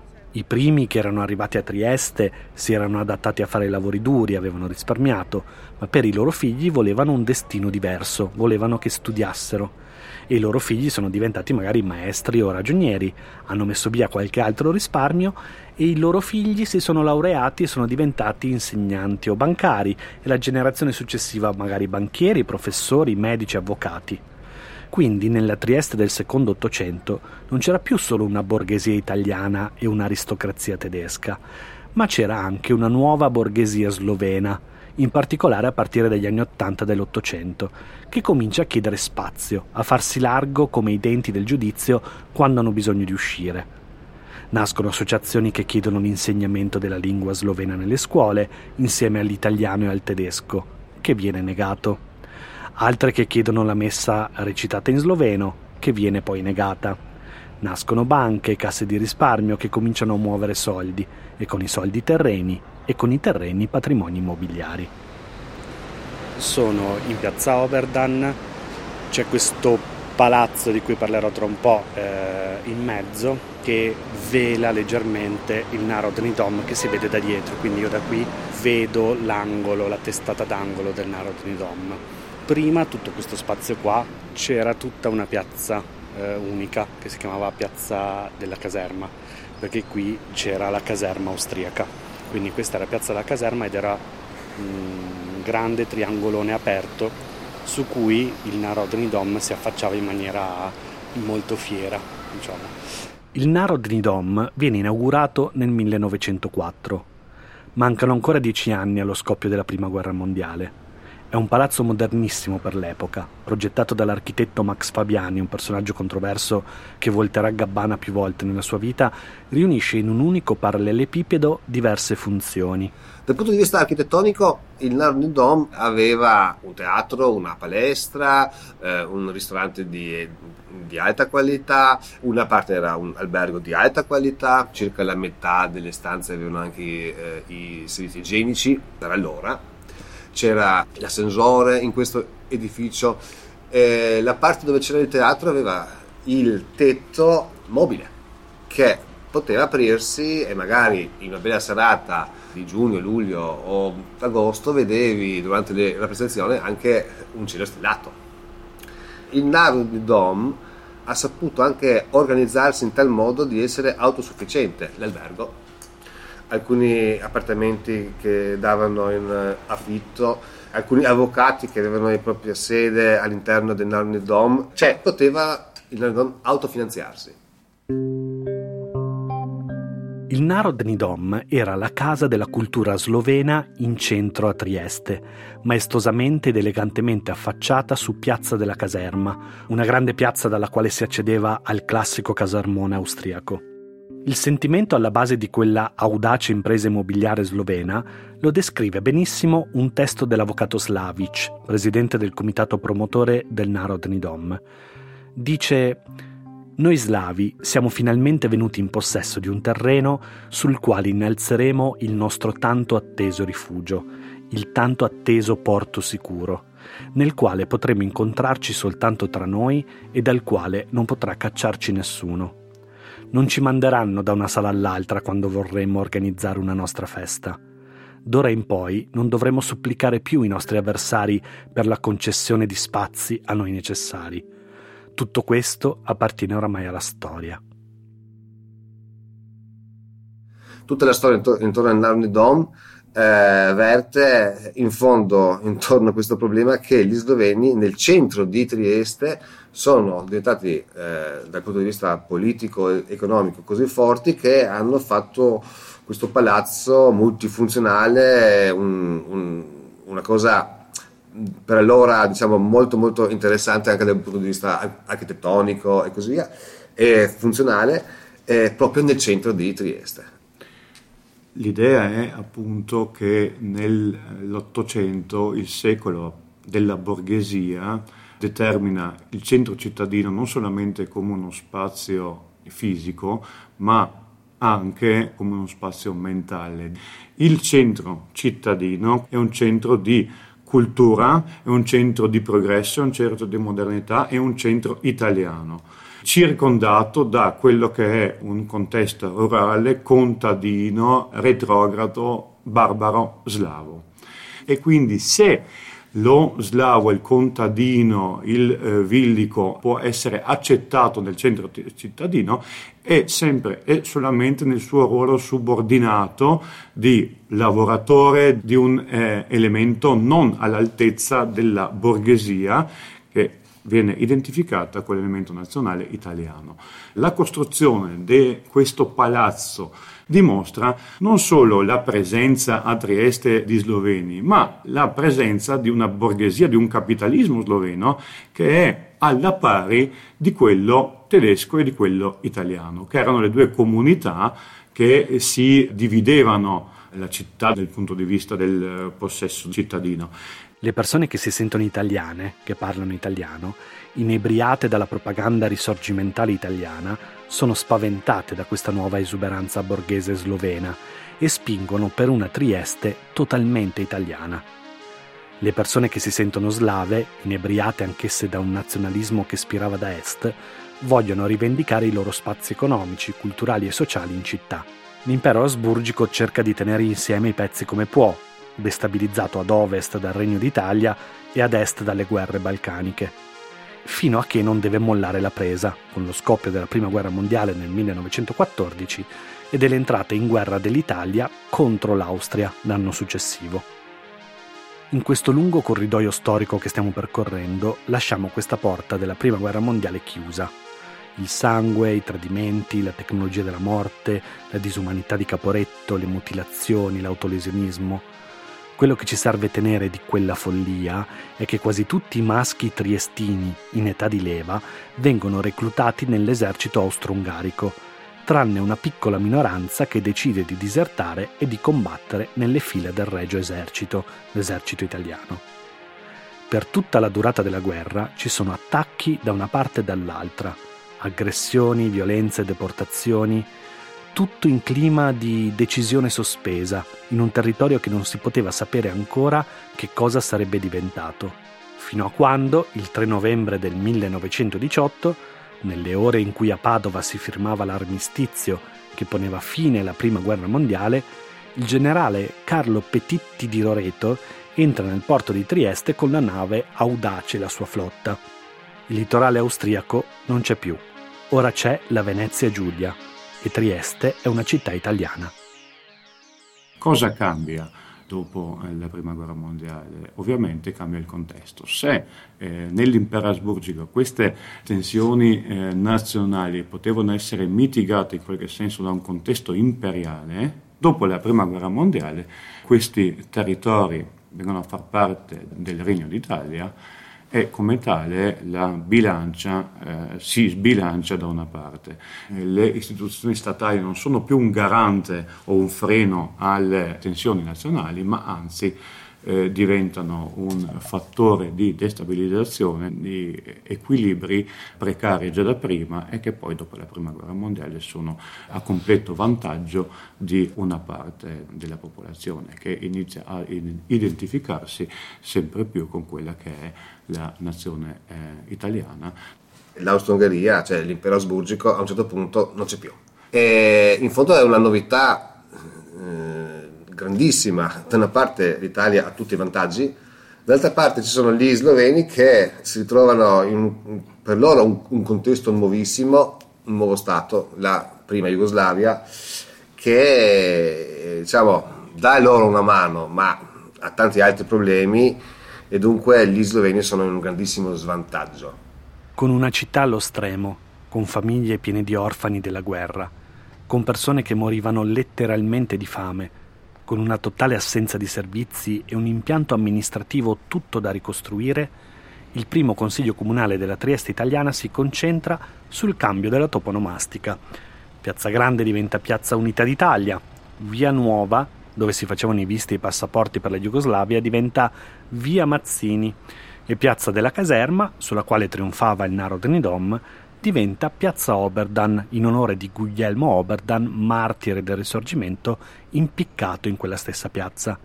E in più approvano la costruzione di un nuovo palazzo davanti al Narodni Dom, in modo che non si affacci più sulla grande piazza ma che rimanga nascosto dietro.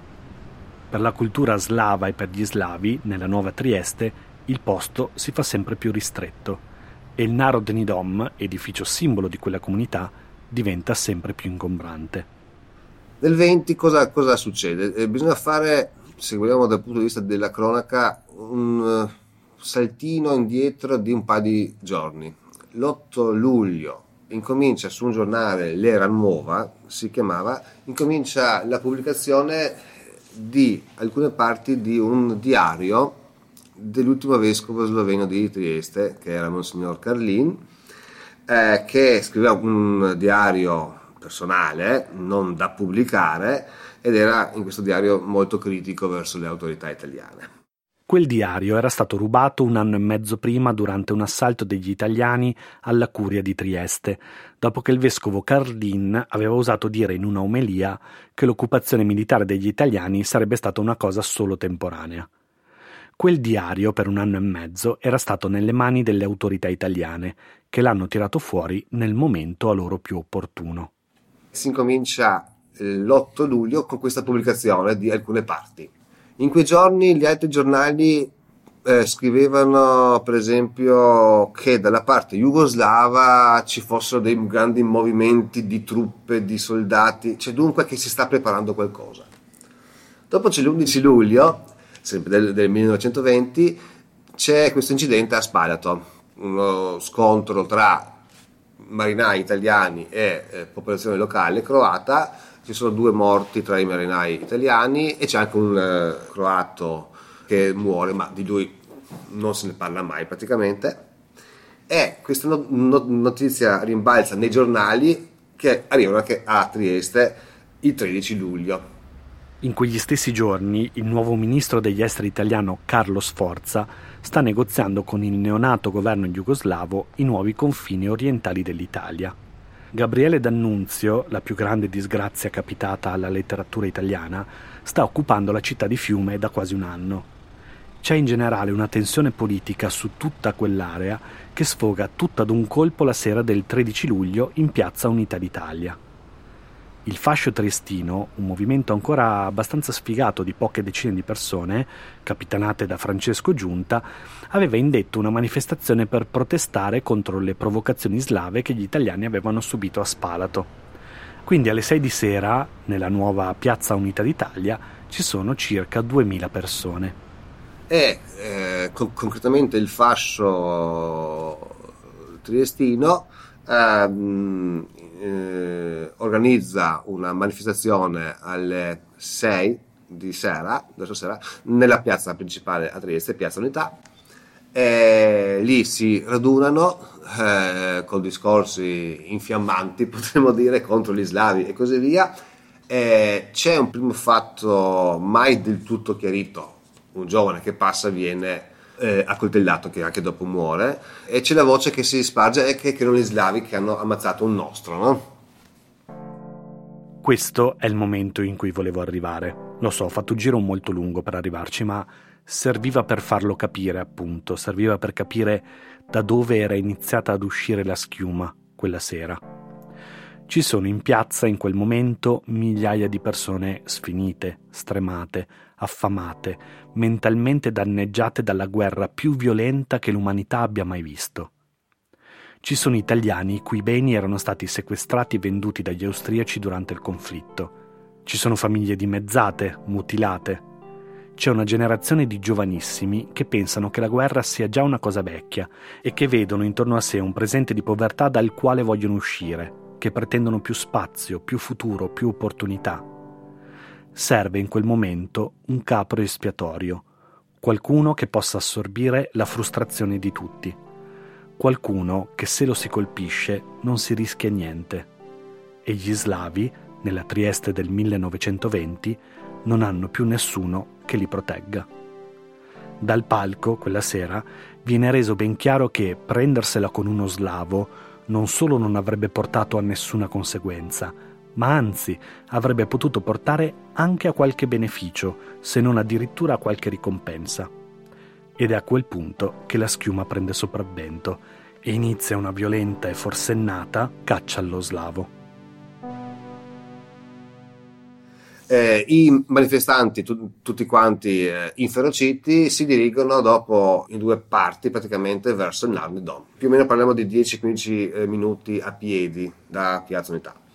Una parte si ferma prima a metà più o meno via Mazzini dove c'era l'ufficio per i passaporti eh, jugoslavo e c'è eh, il primo incidente verso una struttura slovena o slava o jugoslava in uh, città.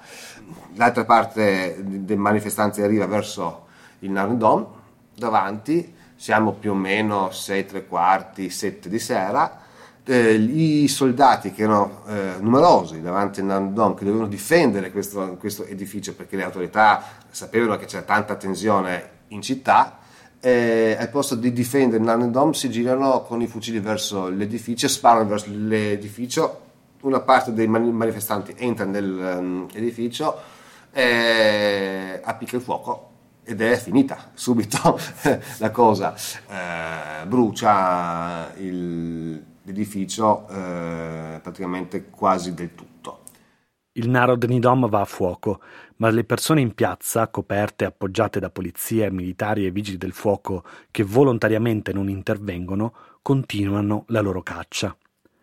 In totale saranno 21 le aggressioni certificate a luoghi simbolo della comunità slava come banche, ristoranti, caffè, uffici di professionisti le autorità vogliono far mostrare che tutto quanto è successo come un moto popolare, una, una sommossa popolare per colpa delle provocazioni degli slavi. Ma analizzando eh, in modo approfondito, confrontando anche tutti questi dati, vediamo invece che eh, è chiara un'altra cosa, che ci sono i fascisti, le, le squadracce guidate da giunta, che sono la mano fisica che fa il casino, ma non sono loro i veri protagonisti, I, veri protagonisti sono in pratica le stesse autorità che sono corresponsabili almeno. Per esempio, davanti a Narnindom dovevano esserci circa da 400 a 500 eh, appartenenti alle forze d'ordine, tra militari, poliziotti e così via. Cioè, loro non sono riusciti a frenare una massa che con i dati possiamo dire più o meno era di 500 persone che arrivavano forse 700-800 in quel momento, cioè 500 appartenenti alle forze dell'ordine non riescono a fermarli, già qui c'è qualcosa che non va. Tutte le manifestazioni erano anche vietate, però guarda caso che quella alle 6, proprio in piazza Unità, da dove parte tutto, eh, le autorità lasciano questa manifestazione che eh, si può svolgere. Le autorità avevano previsto per quella giornata anche poliziotti eh, su eh, biciclette per le comunicazioni veloci. Eh, dunque, tut, mettendo tutti i dati insieme si vede che è come se fosse tutto quanto preparato, le autorità come se al momento clou si, voltate, si, si, si fosse voltate via. Il Narodnidom, da simbolo di una comunità che chiede spazio, una volta distrutto dalle fiamme, diventa simbolo di una comunità con cui prendersela. Il palazzo rimarrà in piedi, ma l'interno non esisterà più. Per alcuni anni sarà un hotel, l'Hotel Regina, e oggi è la scuola di traduttori e interpreti dell'Università di Trieste.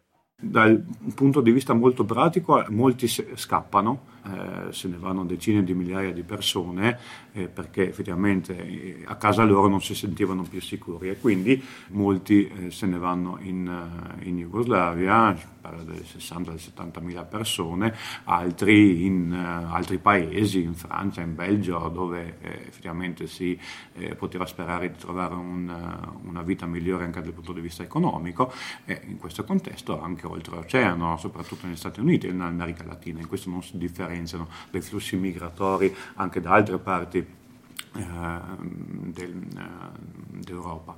Altri reagiscono nascondendosi, cambiando la propria affiliazione etnico-nazionale. Data la conoscenza della lingua italiana o comunque del dialetto locale da parte di molti eh, sloveni, decidono di punto in bianco di continuare la propria esistenza cambiando affiliazione etnico, identificazione etnico-nazionale, diventando, assimilandosi diventando italiani invece di sloveni. Chi non si rassegna a questa condizione di subalternità eh, in molti casi è vittima di violenze eh, da parte fascista, ma anche violenze da parte dello Stato con internamenti, con deportazioni, con eh, se qualcuno è dipendente dello, eh, dello Stato o viene cacciato o viene trasferito semplicemente per allontanarlo da casa propria, viene trasferito i ferrovieri o vengono appunto licenziati e mandati oltre il confine o vengono trasferiti con la loro famiglia all'interno dell'Italia o nel sud Italia per sradicarne appunto la presenza sul territorio e venire, tras- e venire sostituiti da colonie di italiani eh, da altre regioni d'Italia, soprattutto dal Veneto, dal Friuli e dalla Puglia. E si tenta in vari modi di, eh, di, di, di trasformare dal punto di vista etico questa, questo territorio. Fino al 1920 le persone slave a Trieste rappresentavano un terzo della popolazione della città. Da quel momento in poi, invece, a causa della diaspora causata dalla caccia italiana allo slavo, diventa una minoranza. L'altro numero che cambia è il numero di iscritti ai fasci di combattimento triestino.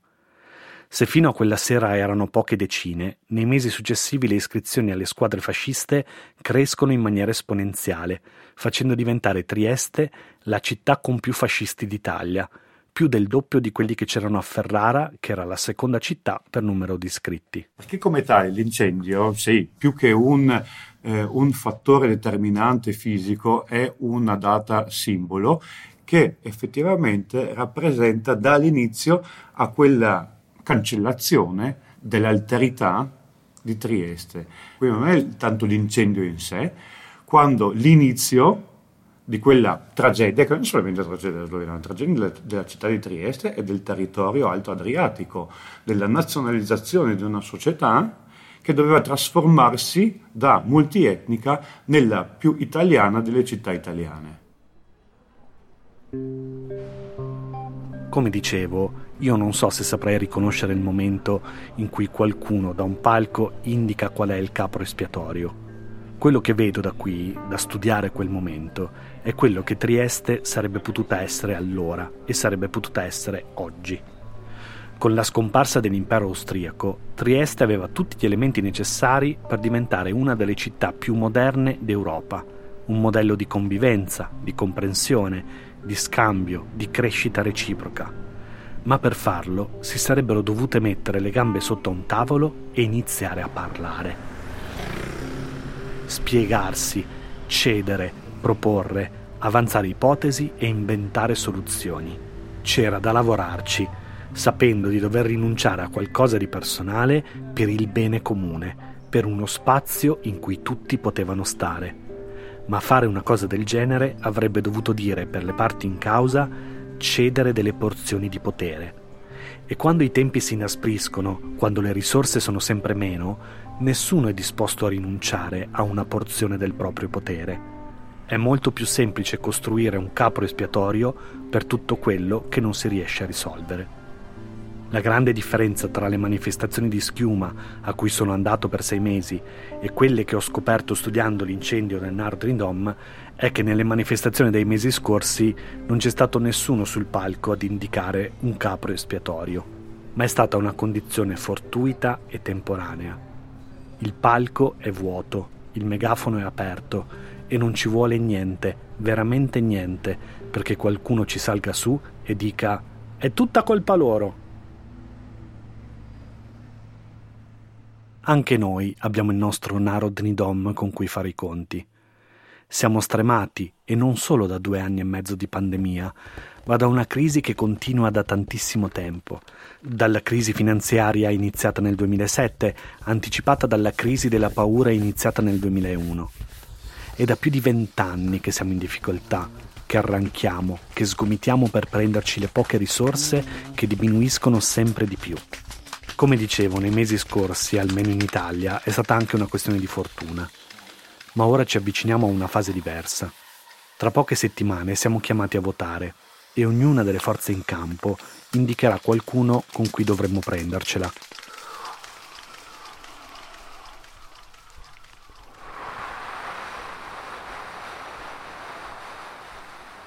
Ogni volta che sentirete la schiuma comparire sugli angoli delle vostre bocche, provate a spegnere tutto per qualche ora. Spegnete il telefono, non aprite i giornali, non ascoltate i podcast, non parlate con nessuno. Chiudete gli occhi e respirate e pensate dentro di voi se davvero le persone che odiate le odiate perché avete voglia di odiarle o se le odiate perché qualcuno vi ha chiesto di odiarle per conto loro. Fatevi questa domanda almeno una decina di volte e rispondetevi almeno una decina di volte. Poi riaprite gli occhi e provate a vedere cosa vi è rimasto nel setaccio. Se quello che vedete è vero, puro e immodificabile odio, allora l'è. Prendete una spranga, uscite, spaccate tutto quello che volete spaccare e incendiate il vostro personale Narodnidom. Se quello che è rimasto nel setaccio invece ha un colore diverso, allora potrebbe non essere odio. Potrebbe essere che vi sia stato venduto come odio, ma che in realtà sia solo bisogno di mettere le gambe sotto un tavolo, guardarsi negli occhi e iniziare a parlarsi per cambiare le cose.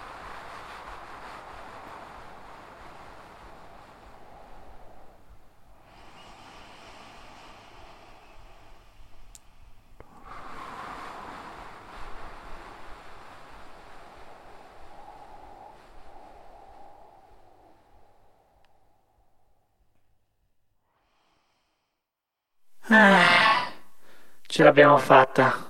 Problemi è un podcast fatto male da una persona fatta male, che sono io, Jonathan Zenti, Lui? che ho ideato, scritto e prodotto questa puntata. Bravo. Infinita.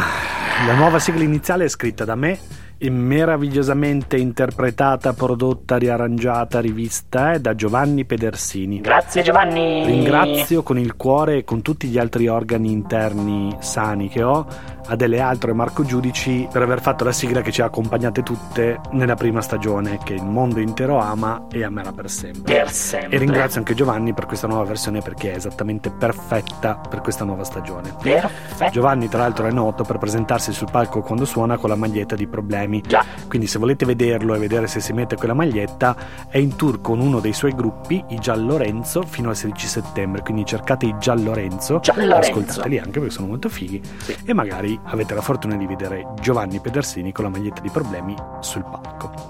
Il logo e il visual design sono come sempre invece di Cecilia Grandi, tutto tonno. Grazie Cecilia. Ho molte persone da ringraziare per questa lunga e sfiancante Grazie, puntata. grazie, grazie, grazie. Innanzitutto Natalino Ormafella per la sua consulenza, le sue idee, il suo intuito e la sua infinita generosità. E tutto il resto. Natalia ha lavorato in questi mesi ad un podcast che si chiama La linea bianca, che racconta quello che è successo sulla stessa linea del confine, però dopo la seconda guerra mondiale. Il podcast uscirà verso metà settembre, vi avviserò su Instagram quando sarà il momento. Ringrazio anche la professoressa Marta Verginella, il professor Horaz Baic e il professor Borut Klabian Grazie. per avermi aiutato a ricostruire gli eventi avvenuti intorno all'incendio del Narodni Dom. Senza di loro il mio racconto storico sarebbe stato tipo...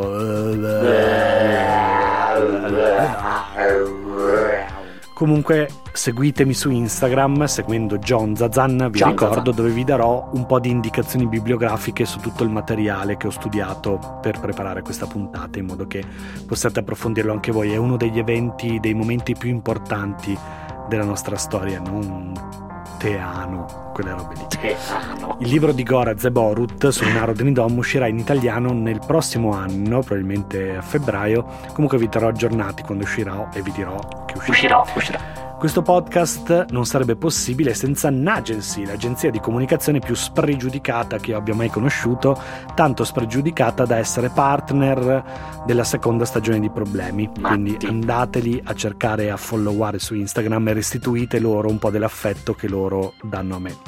E poi problemate i supporter di Patreon che credono in questo progetto completamente indipendente e ci mettono i loro soldi ogni mese che io cerco di spendere nel migliore dei modi. Quindi grazie a loro ho potuto prendere il treno per Trieste, Grazie. stare là qualche giorno, Grazie. fare le interviste, prendermi Grazie. del tempo per lavorare a tutte queste ore di materiale che avevo, delle manifestazioni, eccetera.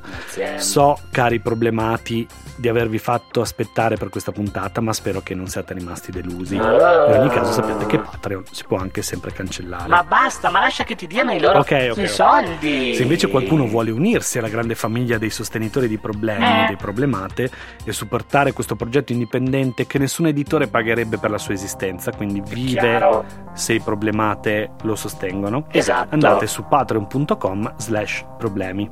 Sganciate il il Big. Cartel per eh, comprare le magliette per il momento è in pausa perché le ho finite, ho finito le magliette, quindi vi avviserò e vi parlerò di nuovo del Big Cartel quando saranno arrivate delle nuove magliette. Ci sentiamo tra un paio di settimane con un mini, mini inserto episodio perché appunto il 20 settembre esce il libro di problemi e vorrei raccontarvi come è stato scriverlo e poi ad ottobre per una nuova, spero meno impegnativa, puntata di problemi. Problemi mini mini.